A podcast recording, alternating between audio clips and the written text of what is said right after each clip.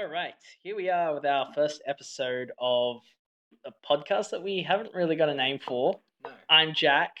And I'm Brandon, an absolute history noob. Yes, Brandon's a history noob. I'm a history nerd. Um, but he is also a D&D nerd, and I am his the D&D Padawan. Padawan. Padawan. I think I'm. I think I'm a. If if we're going with Jedi ranks here, I'm. I think I'm at a, a knight level. I think I've. Yeah. I think I've graduated above Padawan. Yeah, Padawan? def- Yeah. definitely above Padawan. Like, Okay. you run your own damn campaign. Yeah, I run my. I, D, I DM. You- You're a Padawan I've if you're played a couple of times. quote unquote building a campaign as one of my players is Right. numerous times. He's always like, oh, I've got this idea for a campaign. And then nothing. Is he going to be listening Padawan. to this? I don't know. I don't Well, know if he's we'll listening see. to this. We'll see. We'll see. Worst to worst, we can edit this out. Or not. Sure, sure. or just leave it in. You know, who cares?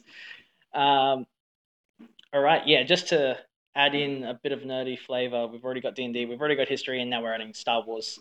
I guess why this is just, yeah, because why not? You know, we're nerds. This is just really for fun. Um, so we're basically thinking of running the idea of building either on each other's lore that we've got for our campaigns that we run that we're both either a part of or uh, taking place in, or whether we just uh, build a world lore entirely separate, uh, just to flex our world building brains and muscles to show off a little bit, as well as sure, give ideas for anyone who wants to build a world and run a campaign because yeah. Not that not that we're experts, by the way. Gosh, we're, no. we're relatively new at d&d i mean, I think of you as like a veteran, but you've only really been doing it for like a year or at most a year yeah my, more, my world be more than a year, I think. yeah no for sure but it's it's that I, I found like having sat through your campaign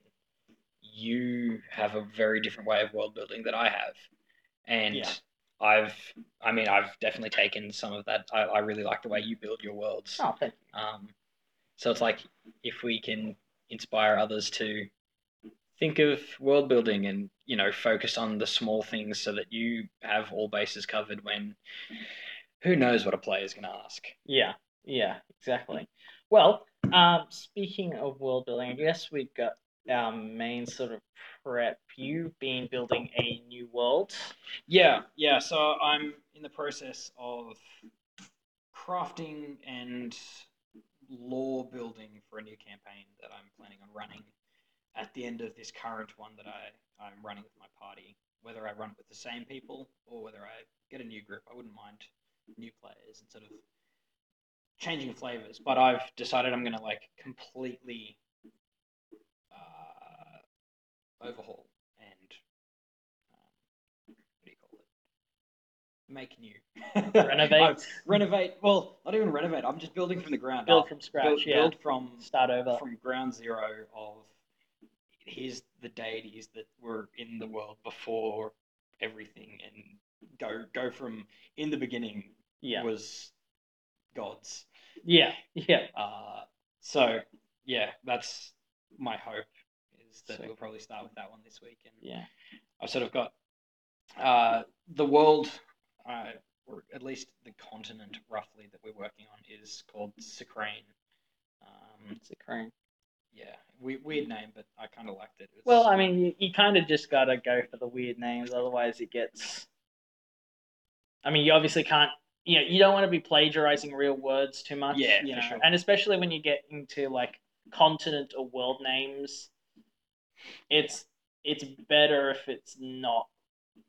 I mean, r- no, the the further away from us it is, the closer. yeah, yeah, The better, I suppose. but the glorious website Fantasy Name Generator is my favorite tool of all for world building. Oh, re- so you use a generator. I yeah, so fantasynamegenerator.com has limitless options of choices. You can go for fantasy stuff, real world stuff. Uh, I was I think Sicrane came from a combination of names I found on Fantasy Name Generator that I then Frankensteined into the world itself uh, as as the world name. So I, I try I try not to use a lot of stuff straight ripped from Fantasy Name Generator. I try and take it, tweak it, make it my own. Um, Yeah. In case they are because a lot of times they take it from a lot of books and a lot of online content that you can get your hands on, Mm. um, and then make their own uh, machinations of it all as Yeah. names. But Sicrane uh, is at least the continent, whether it's the entire planet. I was thinking on it this afternoon on different ideas, but Yeah, and I mean, you don't even have to have come up with. I mean, for example, we're do- yeah, pretty much all D and D campaigns are set in an early medieval society ish.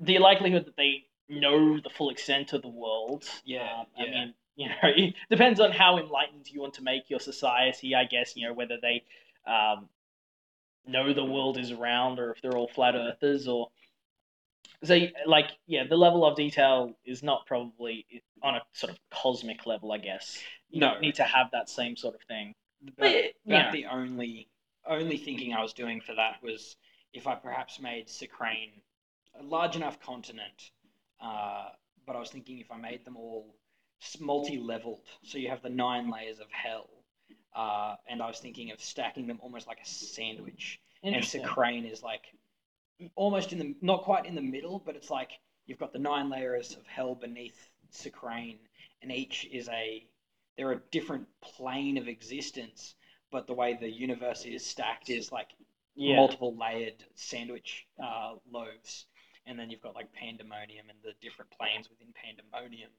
um, and then the Feywild sitting sort of slightly off as if someone's like half laid a piece of cheese that's flopped Right. down over the side, yeah um, instead of being a globe or a sphere within a universe type of thing. That was something that hit my, my mind as I was driving. So I was like, record a voice note as I'm driving so I'm not distracted and just yeah spit that out so I remember it for later. yeah it kind of reminds me um Uh, have you ever seen like those they're like diagrams or artworks of like how medieval people used to see heaven hell and earth? And i saw one in a bible the other day where it, it's like a physical thing where there's like a, a literal vault or something being held up by angels or something that's the sky and then there's like water above the sky and then there's it's it's like you know one of those really ancient ways of perceiving the universe That's cool. that's based on it you know kind of like you know the the turtle everyone's on a turtle Everyone back but but back, you yeah. know,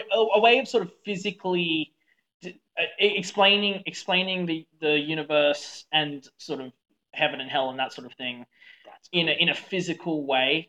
I mean, that's a, that's probably yours is a bit more Maybe a bit more in- metaphysical. yeah, maybe I- a bit more metaphysical or, or even real, I suppose, Yeah. whether that's the definition. Um, dimensional. Yeah, yeah, it's not, it's not like the sky is a literal physical barrier, Yes. which which which is what you would get in some of those older. Um, That's clever.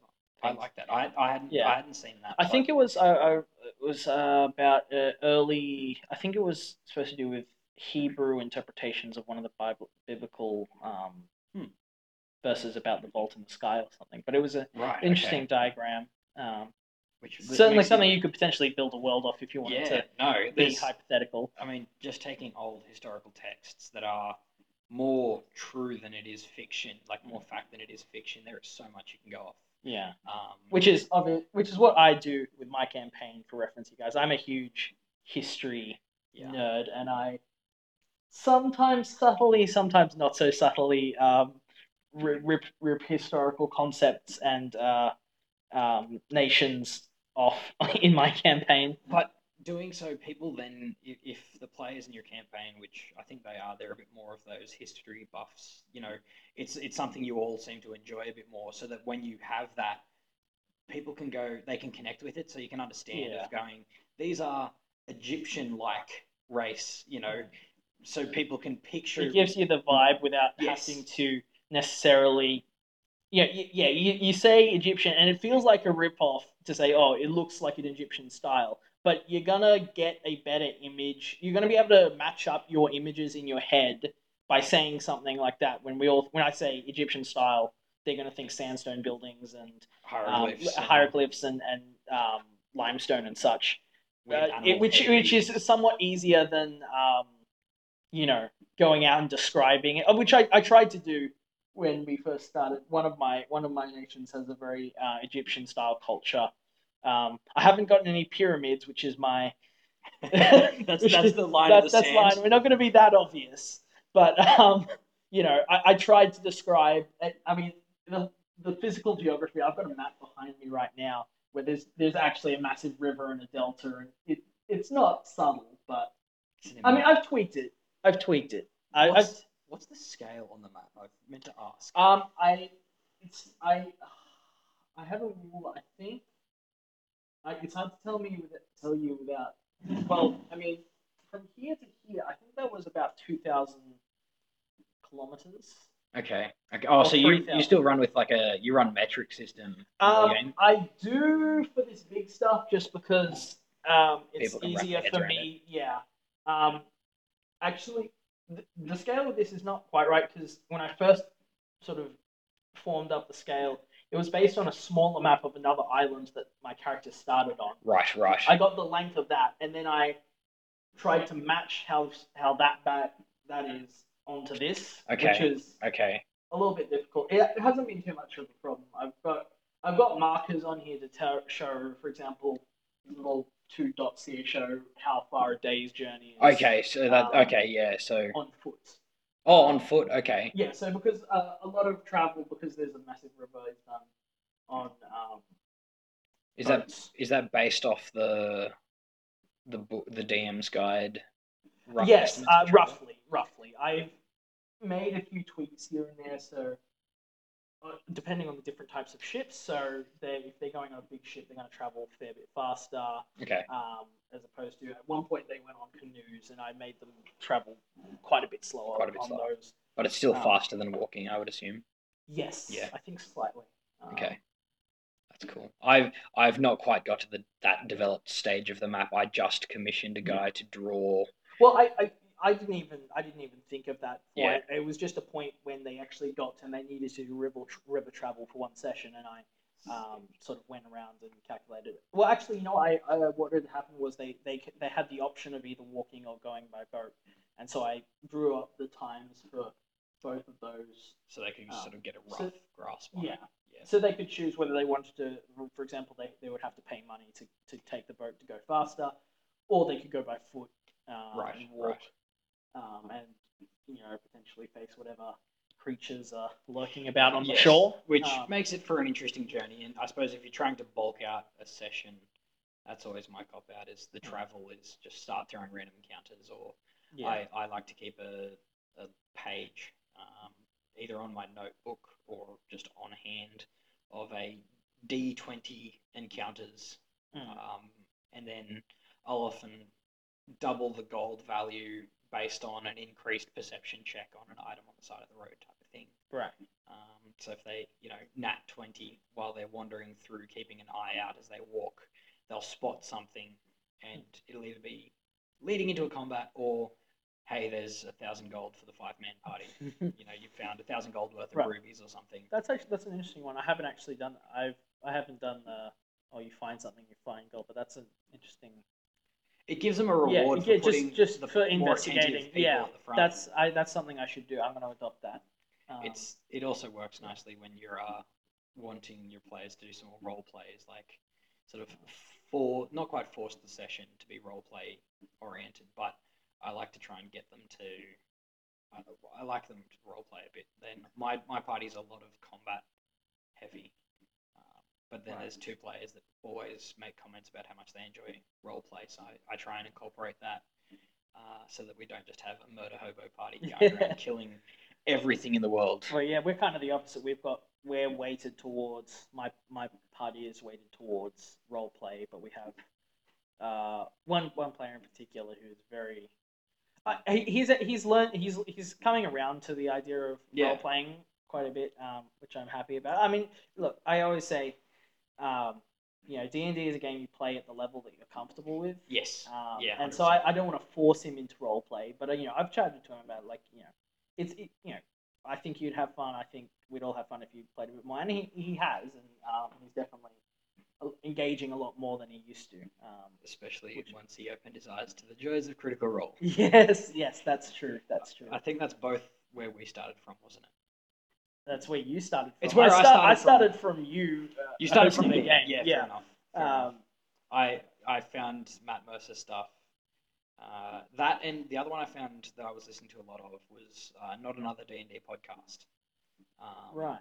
Uh, Critical Role is pretty much all uh, the only podcast I've listened to. I mean, I, I occasionally dabble in other YouTube channels, Yep. um, but um, as far as sort of consistent series goes, Critical Role is the only one I've. I mean, it's it's a mega series. Critical Role is Yeah. a, is a massive venture to get into, but man, they have some seriously high quality output. Oh, absolutely. Yeah. But not another D and D podcast just finished their. I think it was their first campaign. I, I'm way behind on their stuff. I got distracted and got writing my own campaigns and stuff. But they just finished the final episode of their campaign. Apparently, that was a massive finale. All right. Um, it's basically the premise of that campaign is it's the campaign after the campaign. So as if the world has just been saved by heroes. um, right. Here is a band of heroes who are going around to towns that have been ravaged because the heroes came through, and looted everything, and kept going. And right. there's a band of heroes that are coming through to try and patch up small holes, and eventually got pulled into a massive plot. And it was, it was uh, like it was really good. It was a, but it's completely different style of uh, game to the way Matt Mercer runs Critical Role. That's fascinating. But that was Nad NADDPod or not another D and D podcast and Critical Role were my two sort of gateway drugs into this addictive, addictive hobby. It's bad. yeah, well, you know. I only failed two uni subjects because of it. Um, proceeded to drop out, and I've just been working full time as a retail just to pay for my Just to pay hobbies. for your obsessive dice collecting. It's not obsessive. It's not obsessive. The dice gods must be worshipped, and they require sacrifices Of money. of yes, large volumes of money to order new dice. Yes. I'm planning to make dice eventually. Oh. I have silicon molds somewhere on an order in Wish somewhere. With the way shipping has been recently, I don't expect to see them before Christmas at this point, Fair. and they only cost me like five bucks. So like, if they never come, it's only five bucks. Yeah. That's the nice thing about Wish. Yeah, that's that's true. cheap. Cheap. Cheap. So back to your world. Yeah, after our obscenely long segue, and Ah, that's all right. so Uh, yeah, so cocaine was it? Sicrane. Sicrane. Sicrane.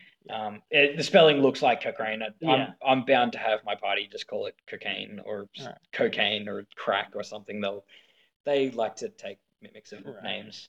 Um, basically, what I've got sort of somewhat shelled out at the moment is the the formation of uh, the pantheon of gods, um, of which nothing has been named yet. So I suppose I don't really have a lot. Basically, it's the the way the, the concepts. yeah, I've got the concepts and I've sort of got the rough story of there was a pantheon of deities before a massive cataclysmic event um, and war of the gods that somewhat tore Sicrane apart or filled it with its magic.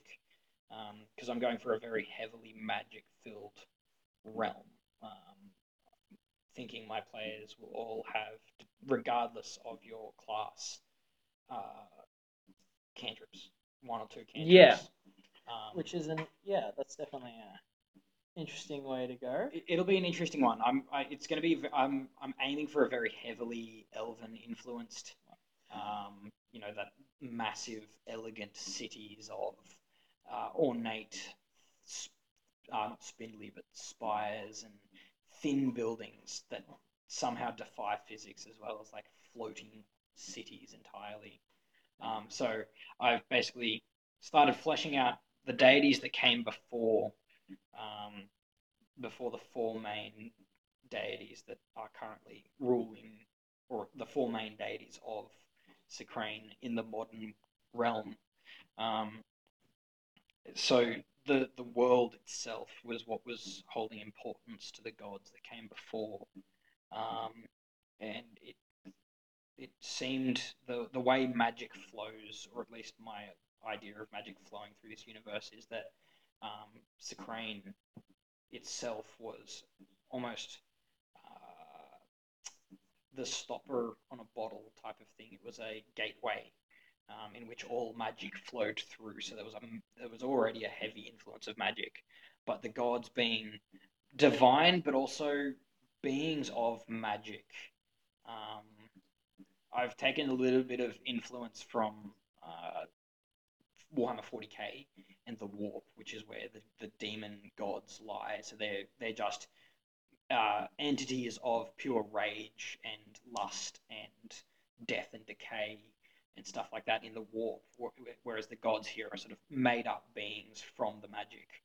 Um, right. So they rely on magic, um, but being gods, they're all equal in power, sort of thing. No, no one god has more power because they all stem their magic from the flow of magic in the in right. the realm. Um, and so Sicrane is sort of a um, was the neck of the bottle where all magic flowed through um, and into and out of sort of thing. Uh, and so I, I haven't got a name for him yet, um, but there was a deity with ill meaning because you know you need you need a, you, you need an antagonist. Need a, um, a anti anti god. Yes, anti- you, you, need something to cause chaos to cause something to happen. Yeah. Um, so that's what this guy is. I haven't got a name for him yet, and I haven't sort of. I, I, I'm thinking he's definitely going to be the realm of like war and power, like right. So he's sort of a more warlike deity. Um, but he planned to siphon as much magic towards himself um, through Sicrane uh, to boost his powers, basically. So, like, there is a way in which deities can gain more power by sucking power from other gods. Mm-hmm. Um, but he's basically he's, he's basically attempting to go to the source and just drink straight from the tap instead of right. um, siphoning it from other beings. Um, but other deities began to take notice, and so they pushed back and they started to defend, um, which then caused other deities who weren't uh, partied on either side at that point to then almost form a third party of going all magic is free and for everyone like for all of us to use whereas there's a set of deities that are like we're going to defend magic because it's important to defend it and then you have this one guy who's basically attempting to siphon it to make himself the ultimate. Right. Um, which turned into an enormous conflict, uh, and the the war basically erupted, um, and the the two the, the, the defenders and the attacker of the magic siphon, um, their clashing basically ruptured a hole in the siphon, um, in, in, in that bottleneck, um, basically shattering it, and just an explosion of magic ripped through the universe, uh, wiping out, uh, warping and twisting the deities. Um, a lot of those who are similarly minded, similarly minded, ended up being warped and twisted together uh, into what is now the four main gods of um, of Sicrane, um, which I've got some names on. They're still I'm still working on the names. I've got I've, I've basically tweaked some names from Fantasy Name Generator as well. So I've got Gridione. Uh, I've forgotten the other names, and I don't think I've got the notes here because my notes don't like to save all the time. um, but yeah, so basically these these deities all um, were wiped out but merged into new deities. All of their personalities and who they were as a being was changed and twisted and warped into the four new beings, um, who basically each now hold um, of the eight main schools of magic. I, I, sort of took the eight classes of magic from wizards, and each of the four gods have a pair of those magics right. Um, that they are more well known and more controlling over. Um, but they're all fairly fairly neutral, fairly stand backish deities. They don't have a big hand on what happens in the world of Sicrane. Mm. Um, but what happened to Sicrane was uh, all the beings and everything on the world of Sicrane when the, the flow of magic, um, that bottleneck, was burst. Uh, the entire continent, the entire planet, sort of thing, or whatever, uh, whatever it is, was washed with raw, raw magic, um, warping the creatures there, um, twisting them into crazy beings of magical energy, and over millennia and millennia, uh, the world settled. Um, a lot of things died off and came back.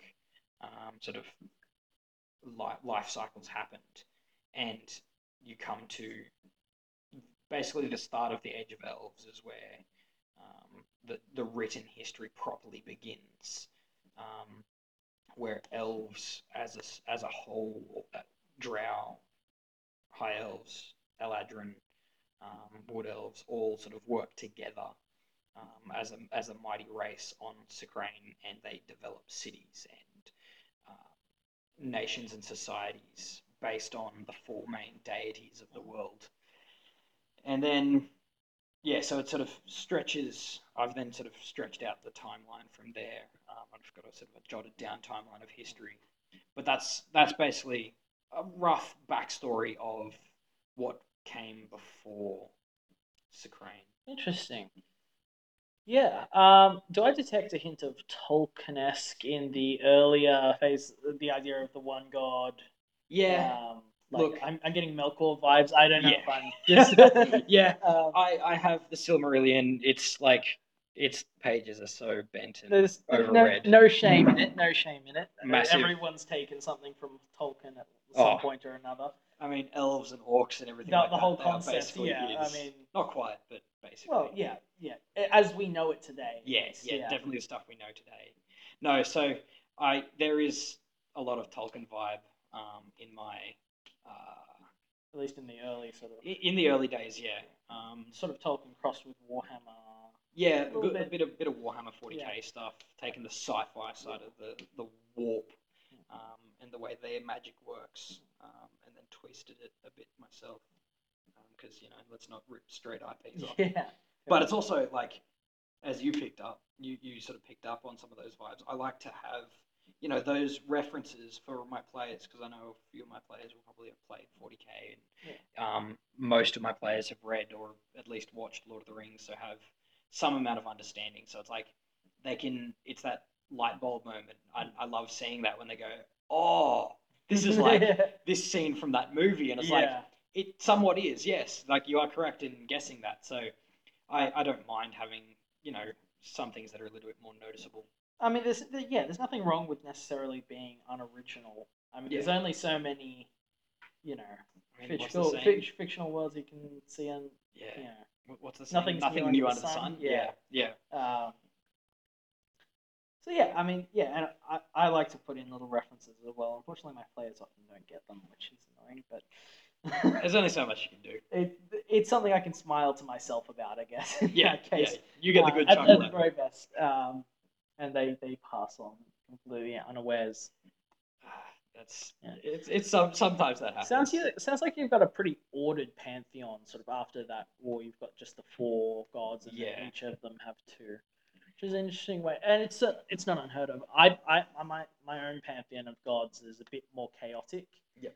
Um, built sort of um, along the idea, and neither is it also like set in stone either. I, I you know, the way I've tried to construct mine um, is uh, to have it um, sort of each different communities have their own sort of emphasis on different Okay. gods and so there's sort of one general set of pantheon that is shared among a couple of different cultures and nations but then they might have their own takes of it as to which god is more prominent uh, based on their own or, or their own retellings of a particular myth sometimes that Yeah. favor their own nation for okay. example Okay. Yeah. um, uh, for or their, their own favorite god for example uh, sort of there are two the two principal sort of uh, big powers um, in our realm which is uh, one of them is our uh, Egypt inspired human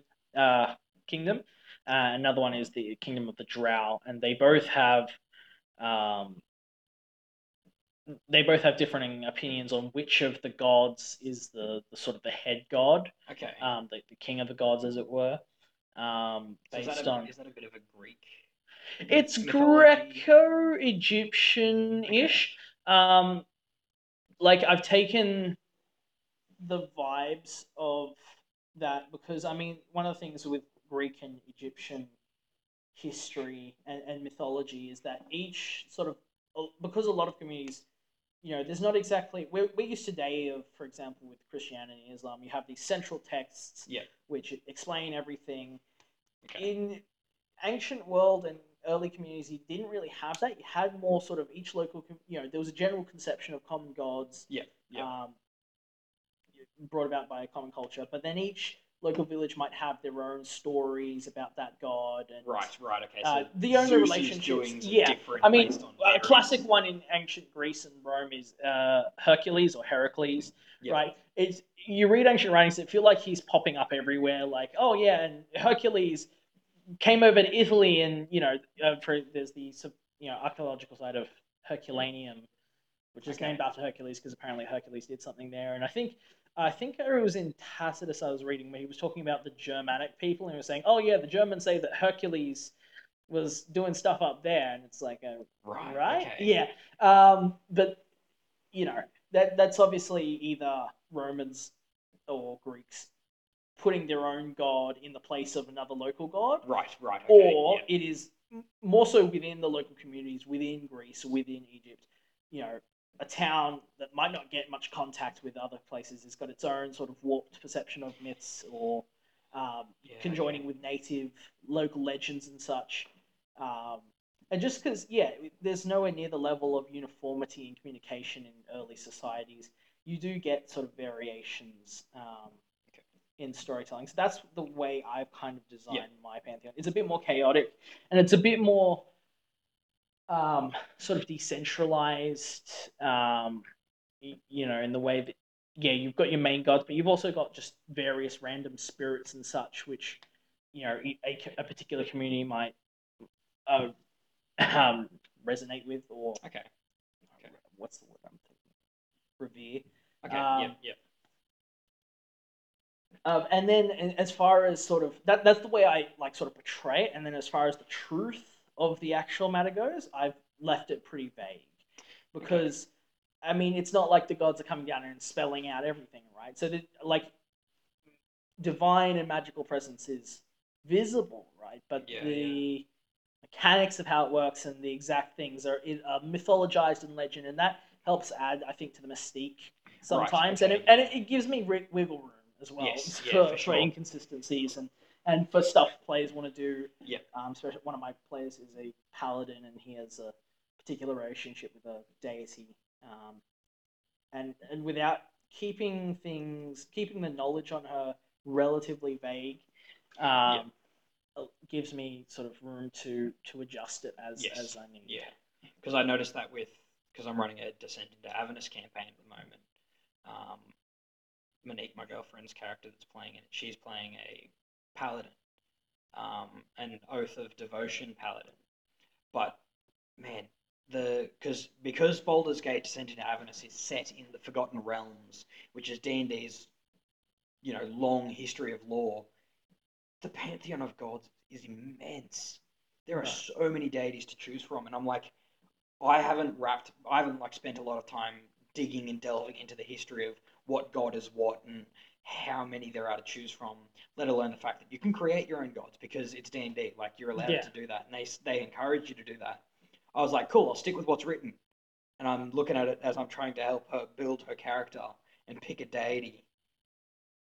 We've not figured one out. We're she's just hit level seven on Thursday night. They've just Right. hit seventh level, um, and we still don't have a name for a deity. But I've been able to just you know tweak it myself, and it, uh, with thinking it's probably going to be like um, at one of the storm deity, the deities of like storm um, in the world that she's sort of going off because she's got a lot of like blue fire, almost that electrical, um, that the pure bending fire, like the, yeah, the electricity side of things from sort of, yeah, yeah. from from Avatar. Yeah. Um, even though she's never seen any of it, it was like I, She I, can seen- find it. Haven't seen Avatar. shame. Not a not a cartoon watcher. Um, she's not a cartoon Wow. fan. She says. Wow. Um, She just yeah, she needs to open her eyes. yeah, I'm working on it. Working on it. Um, but no, so like I've been able to tweak and work with her on how her interactions with her deity is. But that's why I went for my new campaign, four deities. Real easy. Yeah, nice and yeah. I can't I can't mess it up and but it also gives me because it'll definitely have to be a discussion for another podcast because man I've got a lot of lore on it but the the what magic is Hmm. in Sicrane I know I've been talking to you about Yeah, it for a bit what was it? Um, um, the. Aeth. Yeah. Aeth. Aeth. Um, that that's sort of a massive part of what I'm looking at using for this campaign. But having four deities, I like the idea of just being able to go. You're a storm. You're a storm tempest cleric. Hmm. You fit with. Your technically your god would be this, but there's not particularly a god. Hmm. Um, and sort of almost re- removing deities from being an immense pantheon of an infinite number for my players to pick and choose from. It's like here's four. They're lords over these domains, these schools of magic, these oaths. Well, I mean, oaths for paladins can go for anyone really. Like that's what I like about paladins. Mm. You don't even have to serve a deity or really for a, for a number of oaths. They're they're often it's like a self conviction. Yeah. And that power's coming from within, which I really like. Mm. Um, which I've sort of taken and focused a bit more with the IF.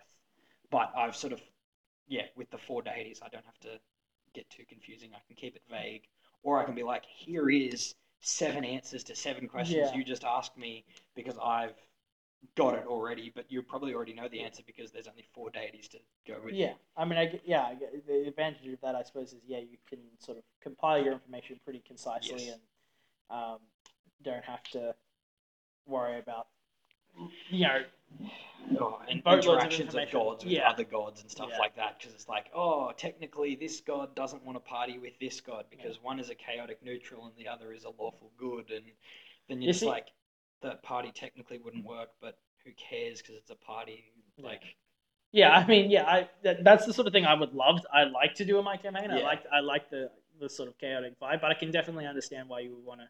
it's a whole lot of Um, micromanaging. yeah. Yeah, definitely.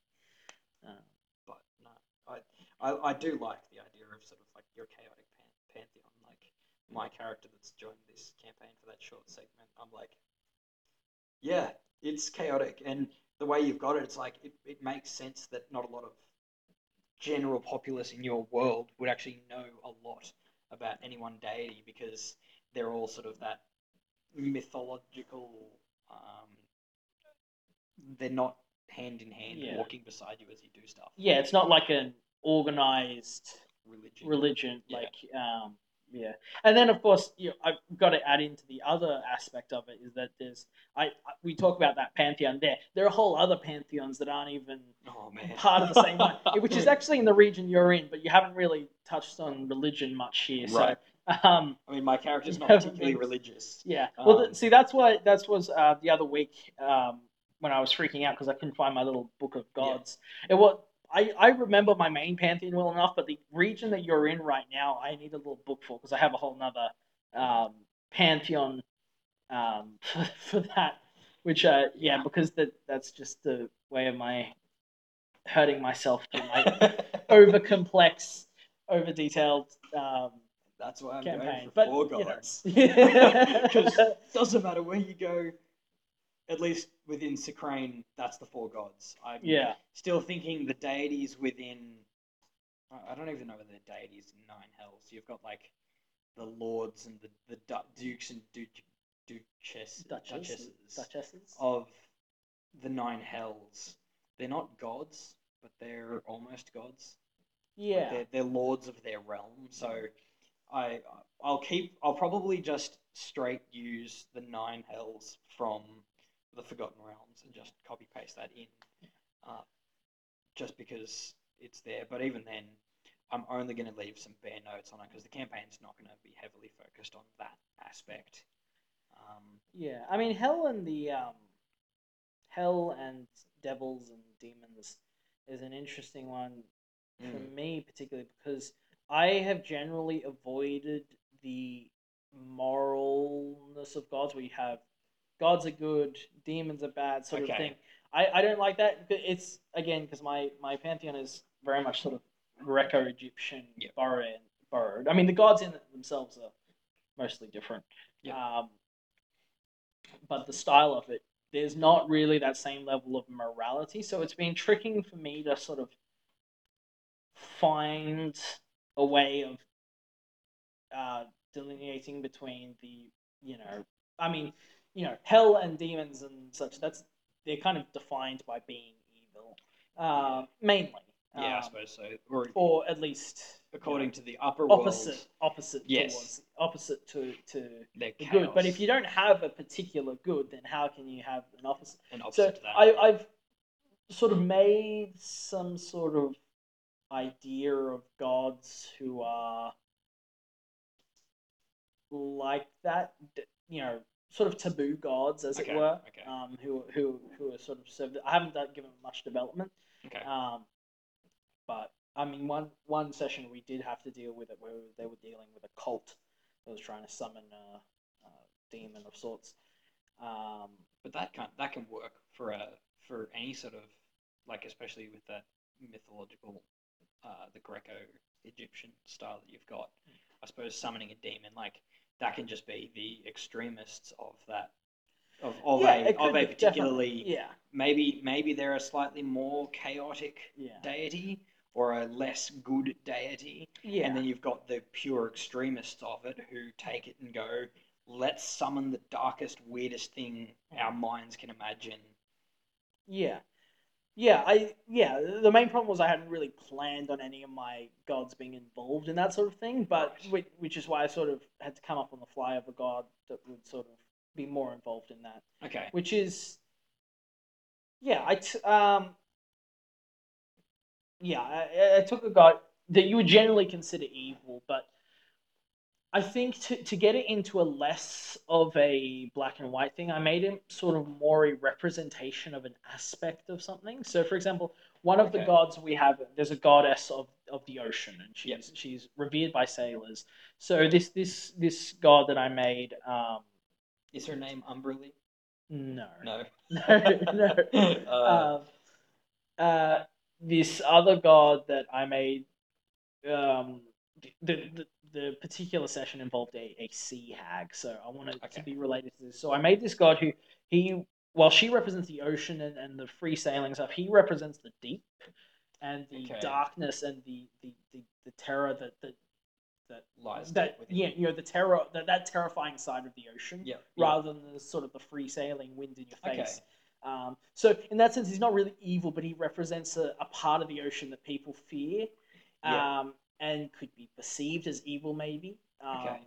okay That was my way of, of sort of getting around that I haven't I haven't really done it with anyone else yet, but it's it's at least sent me a, a- a general way of going about it without being too um, fire and brimstone, as it were. yeah yeah yeah i suppose you could then perhaps even tweak it a little bit i guess and say that all deities can have manifestations of certain points of their being so like that that deity is a manifestation of the lady of the sea um, Yeah. but he's just the the deep as, as you were saying like the deep the dark the unknown the chaotic Well, yeah, that's that's one of the things where I kind of rely on my vagaries to do so. Right. Um, so, for example, I did develop a little bit of lore around him and how he interacts with the with the goddess of the sea. Um, and for example, local stories of her sort of banishing him and chaining him up down in the bottom of the ocean, and um, sort of epic fights in the imagination. But then you might have a priesthood, which is much more theological, and might saying, well, he's just another aspect of this Okay. You know, differing ways of viewing it depending on who you are in society and how how you see the gods and, and what you think about it. yeah okay Um, like. I mean, yeah, I've even uh, I've even got, for example, one uh, one theory that's probably out um, that suggests that all the gods, all the whole pantheon is just manifestations of, of one or two gods, which is which is a historic, which is I think a thing that's been done historically. I think the Romans did it with Sol Invictus um, as a as a portrayal of all their gods. Um, it's it's it's not an uncommon thing. The idea that one god is that you know a pantheon of gods is actually just er, different aspects of a singular god. Okay. Um, but I, I need I have I don't that's not the actual case, but I've made it one school of thought within the Within a certain within sort of the certain Okay. areas and, and scholars. I suppose I've done a done the reverse of that with my gods then to an extent is that all these previous big pantheon of, you know, twenty gods has been compressed down into four. Yeah, yeah, Um done done the reverse of instead of being this pantheon is actually aspects of three deities, it's like yeah. these four deities were actually made up of twenty. It's kind of cool. Yeah. I like that. I didn't realize. I definitely really need to read more historical stuff. yeah. I keep, Well, I I'm, keep I, I'm a head in the nerd, clouds. so you know. I mean, you're you're a proper history nerd. I just keep my head in the clouds. Like I'm currently listening to um Spellfire uh audiobook. It's called Spellfire. Uh, I can't remember who the artist is. Um, on Audible because you got me hooked on Audible. uh, now I've been listening to way too much. Uh, by Ed Green, Green something or other. I still can't read his name. Um, it's a really, I'm really enjoying it. Um, Hmm. Ed Greenwood. Um, As a fiction, I assume. yes, it's it's based in um, Faerun, uh, which is one of the one of the worlds of, or one of the vast areas of the D and D lore. Um, so it's actually a Dungeons and Dragons book, um, which is also where I've taken a little bit of um, recent ideas with my deities from, because like mostly these characters seem to be worshipping Mystra, who, from what I've gained from the book so far, I think she's the deity of all things magic. Um, so like the wizards in the book are like, praise Mystra. right. Um, without they're not actually worshipping her, but it's like Mystra is the the lady of magic from the sounds of it, or the lord of magic, Mhm. and then you have Tymora, Lady Luck.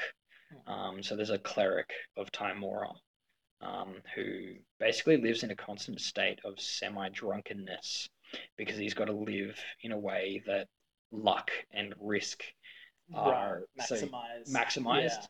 Um, and then even the thief was like, praise Lady Luck that that managed to work, or Right. praise Tymora. So it se- it sounds like maybe there's only three or four gods or deities that are mentioned in the book so far. Um, they're the two sort of standout, most standout ones, and then there's liches and Draco liches that are sort of the bad side of deities, but they're not quite deities Hmm. because they have cults like the dragon cult that worships a whole bunch of Draco liches.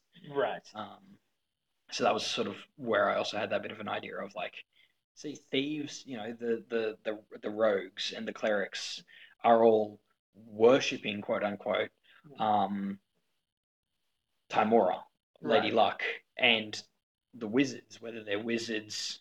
Um, there's a there's a uh, druid who mentions Mystra, um, and even bards mention Mystra. So I'm like having the idea of having four deities that across the range of classes can, mm.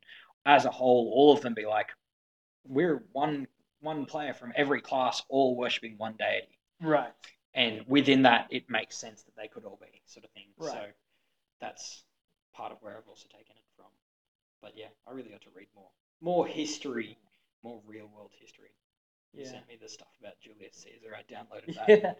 i'm four or five in but then i find i'm not listening to it heavily like i'll find myself Yeah. distracted and then i'm not listening to it Yeah. Th- those ones are probably a bit more something you need to sit pay with a pen and to. paper in Yeah. hand and take Well, notes. yeah, not necessarily. That was um, the ones he's talking to is Histor- Historia Civilis. Mm. Any history buff will know the great YouTube channel. Who's, I think someone called him the grandfather of history YouTube. He's he's great shit- great channel on Roman history. he, he does well. He presents well. Like he speaks well. I enjoy his stuff. I just gotta actually sit down and focus on it.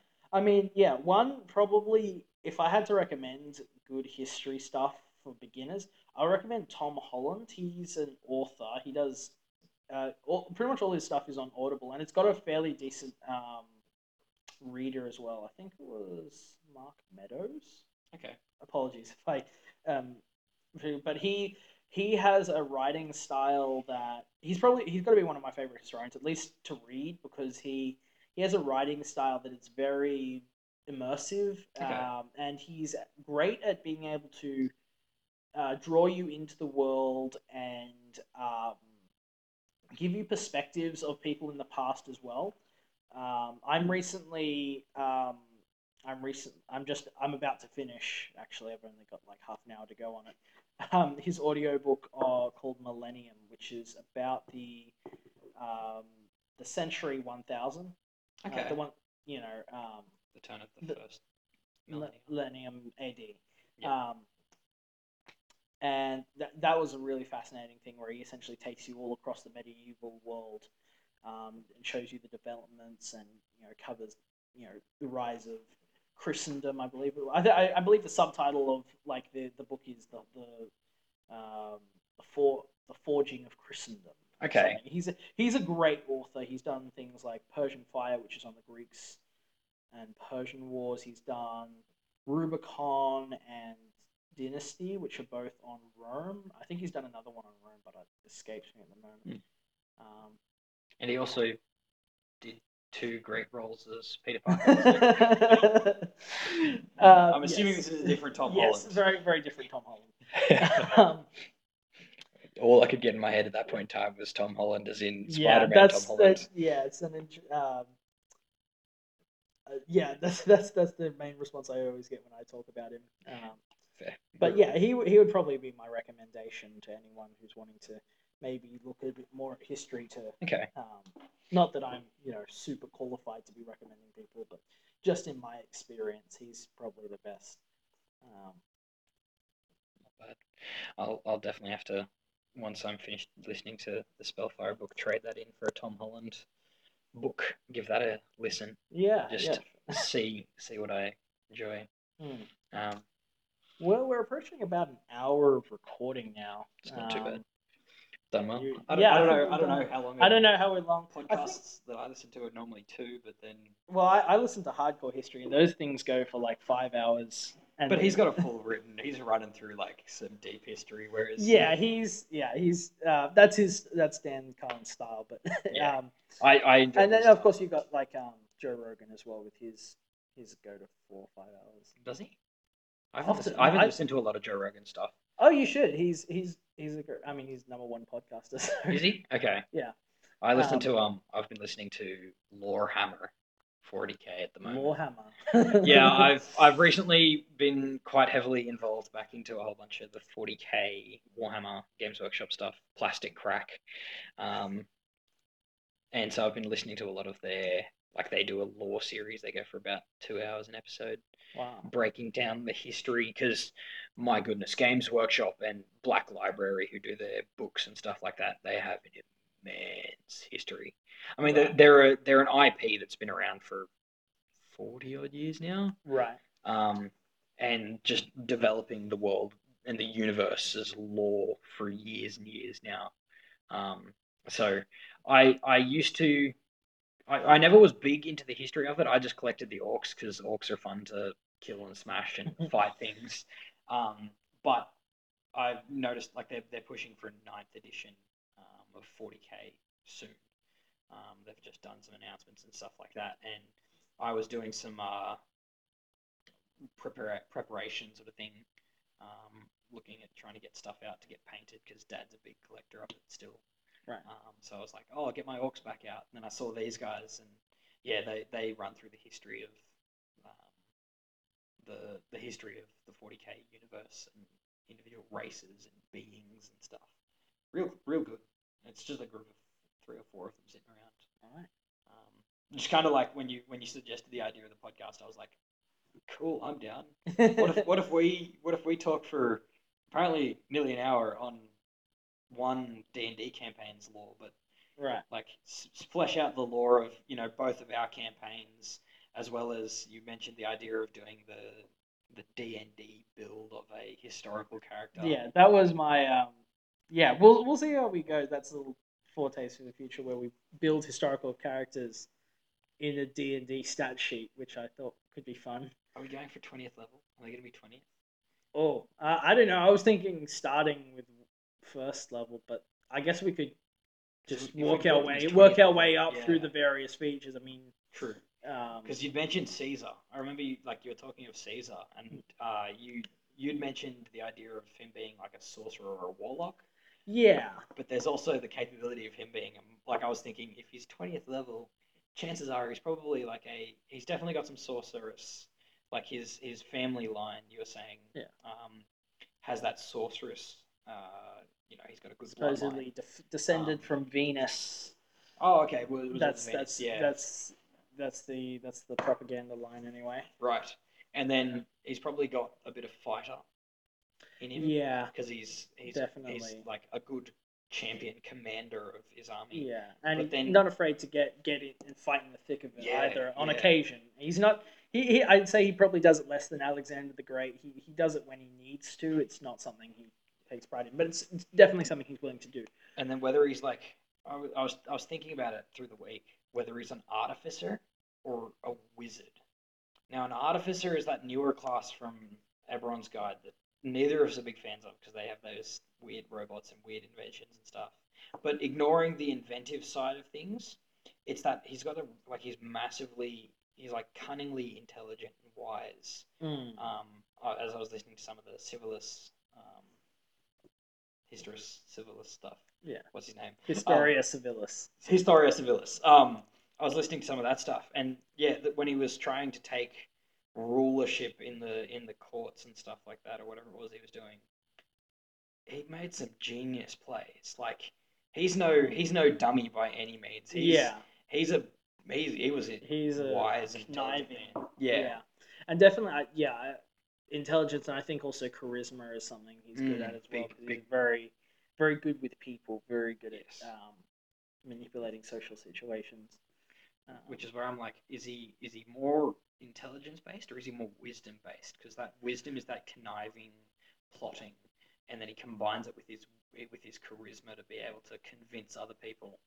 yeah, But there's a taster of roughly what we're thinking. Of. yeah, yeah. That's yeah. We won't probably won't do that now because Well, yeah. Whether we whether we do it at a later date where we've actually got better ideas or something, Yeah. but yeah, it was just like that's I like that idea of you know adding some D and D stuff. yeah, um, taking a D&D twist, much like uh, Tulok the Barbarian, a YouTuber who does uh, fantasy and fictional characters as the as D&D characters. Right, so he builds yeah. them up to 20th level. So uh, one of the ones he did recently, or a little while ago that I saw was like a Ben 10 build.